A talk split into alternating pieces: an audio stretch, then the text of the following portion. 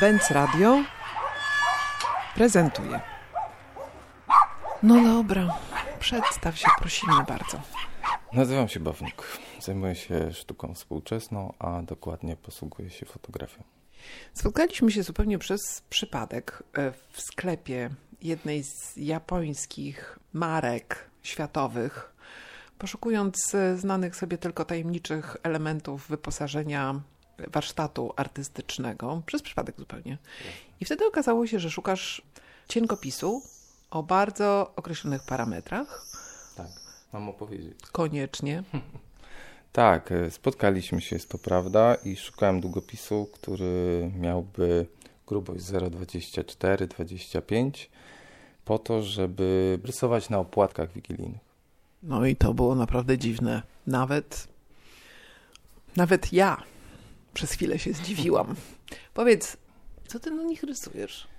No właśnie rysuję to, co ze mnie wychodzi, kiedy się nudzę. No, staram się w ogóle jakby nie prowadzić tego. No, czasami ten relief, który znajduje się, to przedstawienie takie bożonarodzeniowe, czy po prostu z y, trzema królami, no to jakoś na mnie wpływa, że tam sobie gdzieś poprawię jakieś linie albo coś zakoloruję. Natomiast y, staram się w ogóle nie widzieć tego za bardzo i po prostu biorę taki opłatek. To w zasadzie stało się już jakimś takim dla mnie nawykiem, to jest za delikatnie powiedziane, chyba nawet nałogiem.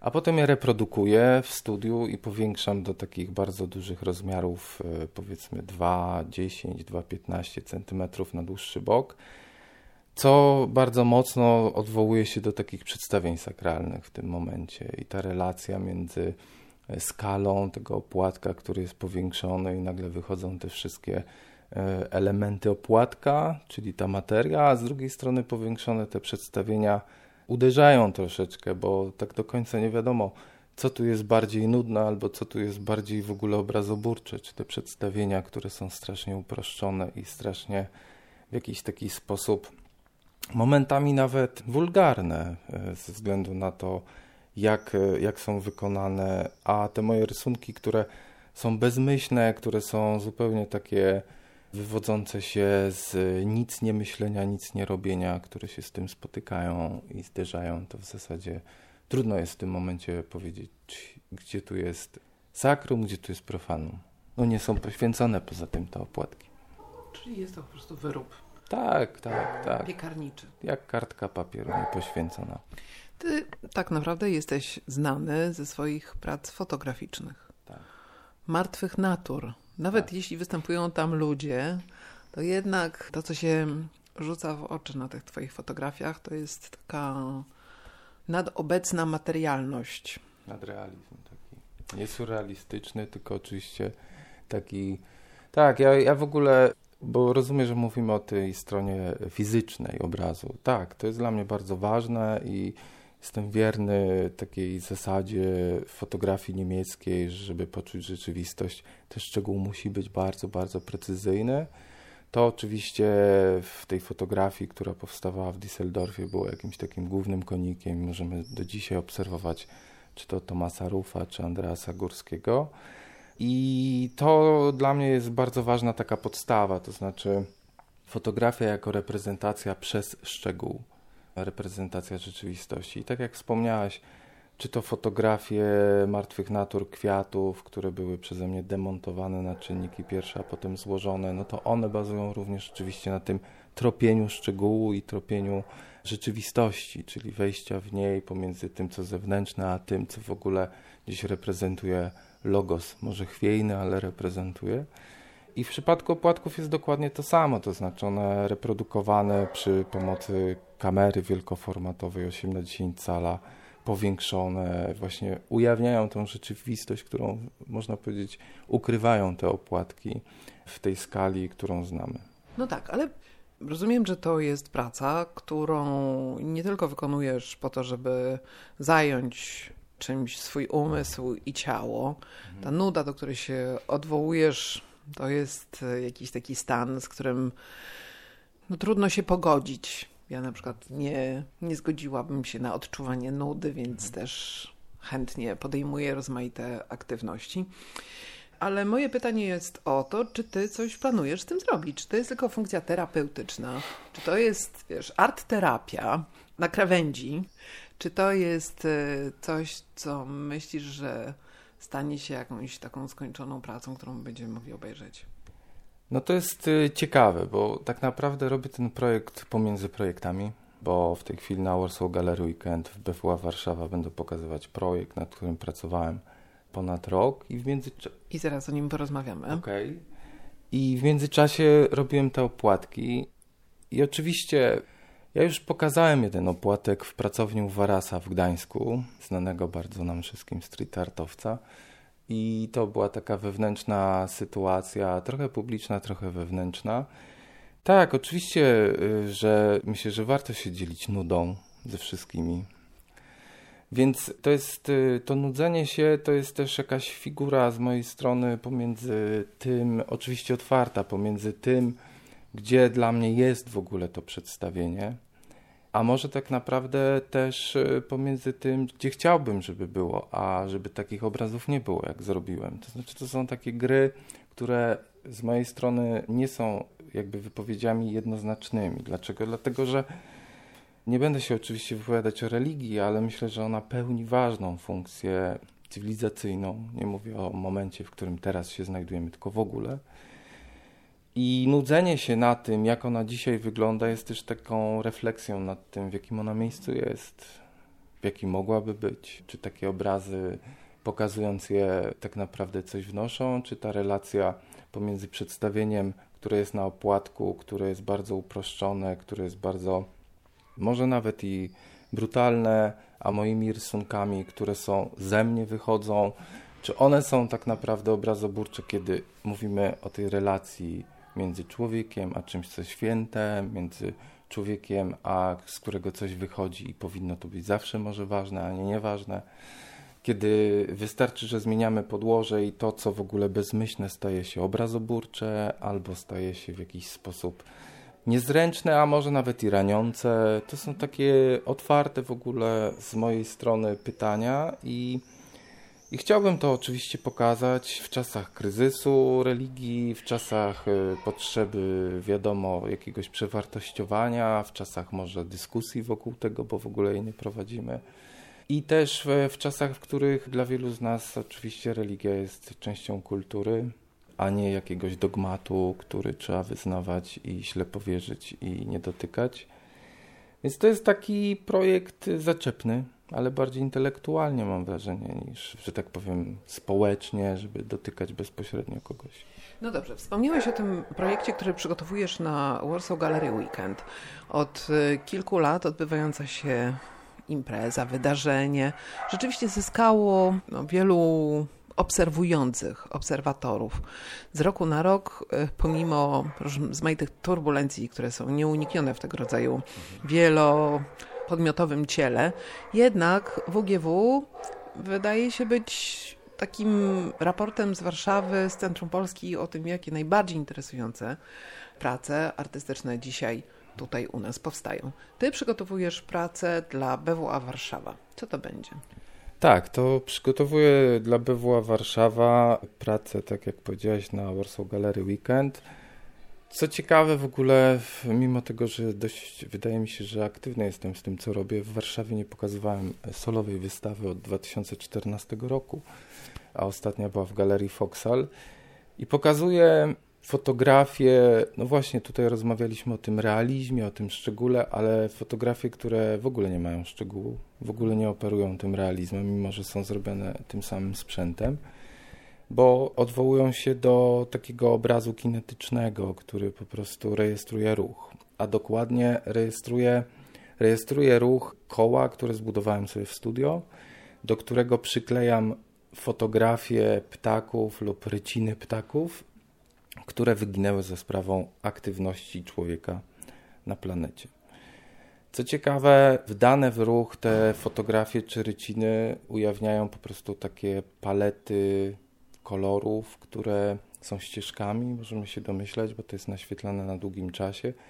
Można powiedzieć, że mamy takie widma barwne, kolorów, które utraciliśmy. No i projekt jakby dotyczy z jednej strony antropocenu i tego przyspieszenia tego zjawiska ginięcia gatunków, stąd to koło, stąd w ogóle mm, ruch. A z drugiej strony na poziomie takim poetyckim, bo te fotografie uciekają od realizmu w stronę abstrakcji, w stronę powidoku, w stronę plamy, w stronę no, czegoś, co nie jest figuratywne, mimo że jest to zapis obiektu, który się kręci. Mamy tu do czynienia z takim poetyckim myśleniem o utraconych kolorach i wystawa nazywa się Kolory straconego czasu. Jest to nazwa koloru, który naprawdę istniał, ale nikt go nie widział kilkaset lat temu. I on miał taką nazwę: Kolor straconego czasu. Bardzo ciekawe. Ale czy możesz go opisać? A to zapraszam na wystawę, bo w tekście będzie opisany. Trzymasz nas. Tak, ja, ja tutaj nie wykonuję tej pracy, ale będzie tekst, który właśnie będzie to przedstawia. Dzisiaj rzeczywiście trudno jest nie zdawać sobie sprawy z tego, do jakiego stanu doprowadziliśmy planetę Ziemia. Nie sposób się tym nie martwić, chyba że jest się kompletnie impregnowanym na informacje racjonalne, tak. informacje, które są poparte naukowymi danymi. I ten smutek bałaganu, w którym żeśmy wylądowali, jest y, jakąś taką atmosferką, która się unosi, w której jakoś funkcjonujemy, w której jakoś te nasze pojedyncze, osobiste scenariusze codziennych aktywności, próby na własną rękę ratowania choćby mikro, mikronowej części tego, co nazywamy naszym wspólnym środowiskiem, jest jakąś taką głęboko smutną nutą, która chyba bardzo ci odpowiada, co? Nuta czy te czasy? No, ten cały pesymizm. Czy odpowiada, to chyba no nie odpowiem, że mi odpowiada, no bo myślę, że nie chciałbym żyć w czasach, w których y, po prostu funkcjonuje bezustanna strata, ale jednak żyję w takich czasach.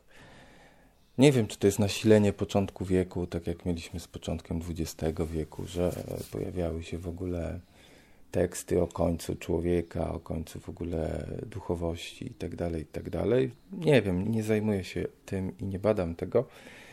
Natomiast y, faktem jest, że, że czerpię z tego, jakby dotyka mnie to bezpośrednio, czy to na płaszczyźnie duchowej, tak jak rozmawialiśmy o płatkach, czy na płaszczyźnie ekologicznej, związanej po prostu z, z planetą, no mówiąc krótko, bo myślę, że słowo ekologia też jest za wąskie, żeby dotknąć tego, bo, bo, bo myślę, że wszyscy stajemy przed olbrzymim problemem. Z jednej strony wypracowaliśmy sobie to, co, co jest dla nas bardzo cenne, czyli to, że możemy funkcjonować w świecie bez zagrożeń zewnętrznych, a z drugiej strony okazuje się, że to, co wypracowaliśmy, coś zabija w tle i już to nie jest w tle, bo to z drugiego, trzeciego rzędu przeszło do pierwszego i bezpośrednio nas dotyka.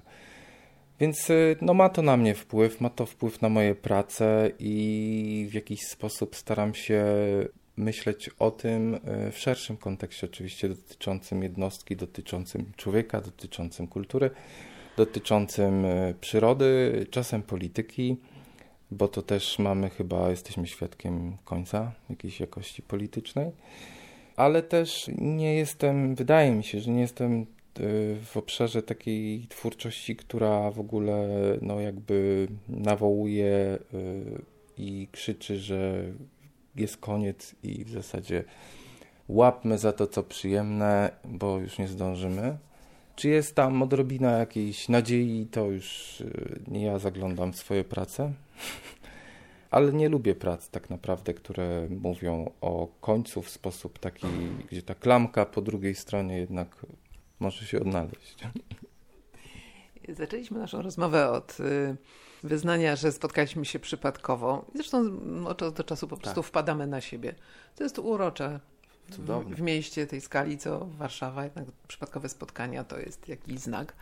Kiedyś pamiętam, spotkaliśmy się i może tym chciałabym jakoś spiąć mhm. ten, ten, tą, naszą, tą naszą rozmowę.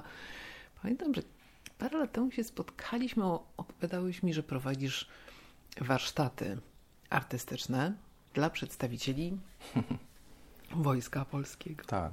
I pamiętam, wiele że... lat. Tak, to było wiele lat temu. Pamiętam, że pytałam i jak, taka podekscytowana, że rzeczywiście ta sztuka może przenikać gdzieś w te, w te środowiska, które tak pragmatycznie i zdyscyplinowanie pewnie na co dzień nie posługują się sztuką i ty mi powiedziałeś tylko dwa słowa. Bójmy się. Mhm. Pamiętam, że zastanowiło mnie to. Mhm. No dobrze, i teraz powiedz, prowadzisz jeszcze takie warsztaty? Prowadziłem, bo to przez wiele lat prowadziłem takie warsztaty z fotografii. One były bardzo ciekawe, bo jeździłem na poligony e, z żołnierzami, co jest w ogóle dziwne, bo tak naprawdę ja kompletnie nie jestem zainteresowany bronią, wręcz przeciwnie. Jest jakaś we mnie nutka racjonalności, która oczywiście mówi o tym, że musimy mieć jakieś jednostki obrony jakiejś tam. Natomiast oczywiście jestem z tego pokolenia, które nie chciało iść do wojska, a wisiała nad nim e, obowiązkowa służba.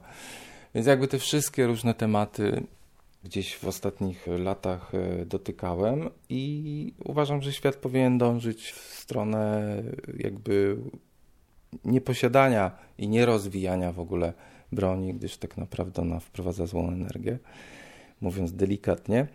No więc wracam do tych kursów. Tak, uczyłem y, żołnierzy fotografowania w ich przestrzeni. Od takiej przestrzeni banalnej, jak to ładnie oni nazywają, shake handy, czyli jak dobrze sfotografować uścisk dłoni z ważną postacią, bo to nie jest tak jak w sektorze cywilnym, prywatnym. No tu są bardzo ważne zadania do wykonania, jak na poligonie. A też dotykałem takich zadań jak odbijanie zakładnika, gdzie po prostu jechały jakieś opancerzone pojazdy i leciały kule ognia. Ja musiałem bardzo szybko powiedzieć, jak to dobrze sfotografować, bo nie było dubli. I to było ciekawe dla mnie, pewnie mniej dla nich, bo, bo w jakimś tam stopniu dotykają tego. Bardzo techniczne zajęcia i mogłem zobaczyć, jak to wojsko działa, jakie ma zadania, ale dla mnie ważniejsze, jak często w mojej takiej praktyce edukacyjnej są te elementy związane z wykładami. I oczywiście miało to charakter demokratyczny, że oni po prostu narzucają mi swoją przestrzeń, nazwijmy to militarną, a ja im narzucam e, w salach swoją przestrzeń artystyczną, związaną z estetyką, jakąś refleksją krytyczną. I to było bardzo ciekawe, bo tak naprawdę na początku, a tych spotkań było sześć e, raz w miesiącu, przychodzi facet, który oczywiście ma długie włosy, który w ogóle jest gdzieś taki na peryferiach tych światów e, żołnierskich. I, I też byłem ostrzegany z tym, że jak z nimi rozmawiać, to było bardzo interesujące, żeby nie dawać im na przykład wyborów. Że to jest przestrzeń, w której się nie daje wyborów. Nie powinienem tego mówić? Okej. Okay. E, I to było ciekawe, to znaczy, że trzeba po prostu przedstawić jak jest. Więc ja przedstawiałem jak jest, ale oczywiście z tego sektora kultury krytycznej. Czyli, że jest tak, tak, tak, że sztuka w tym momencie jest taka, taka, taka, że w ogóle estetyka jest w tym momencie taka i taka, że dzieło klasyczne zdetronizowane wtedy i wtedy. No i oni tak naprawdę na początku byli bardzo, bardzo zszokowani, nie potrafili jakby się w tym odnaleźć, ale tak e, po czasie się okazało, że są totalnie w to zaangażowani. I jak powiedziałem o tym bójmy się, to bardziej miałem, myślę, że miałem to na myśli, że w takiej naszej szybkiej wizycie gdzieś pomiędzy księgarnią a sklepem papierniczym, że to wojsko, to podobnie pewnie jak ze sztuką, też y, przeszło y, różne etapy i od etapu na serio myślenia o służbie wojskowej do etapu zawód. I bójmy się, to pewnie był taki moment, kiedy ten świat nam walił się na głowę i wszyscy myśleliśmy, ok, może się coś złego wydarzyć. I po prostu te, to, to wojsko jest po prostu z mojego jakiegoś doświadczenia po prostu zbiorem osób, które chodzą do pracy. I to jest dobre z jednej strony, tak? To nie są jacyś fanatycy, to nie są jakieś osoby, które nastawione są tylko i wyłącznie na ideologię i kodeksy różne, ale raczej osoby, które chcą chodzić do pracy, chcą z tej pracy wyjść. Natomiast jeśli świat y, ma iść w taką stronę bardzo radykalną, no to na pewno wołając o tego typu żołnierzy, no to myślę, że wołamy w złym momencie. Bo i dobrze, podkreślam, takich żołnierzy nie posiadamy z mojego doświadczenia. posiadamy normalnych pracowników, którzy akurat tak się ubierają, a nie inaczej. No to bardzo dobra puenta. Bardzo dziękuję za wizytę w Benz Radio. Dziękuję. A teraz musimy sobie jakoś otworzyć drzwi.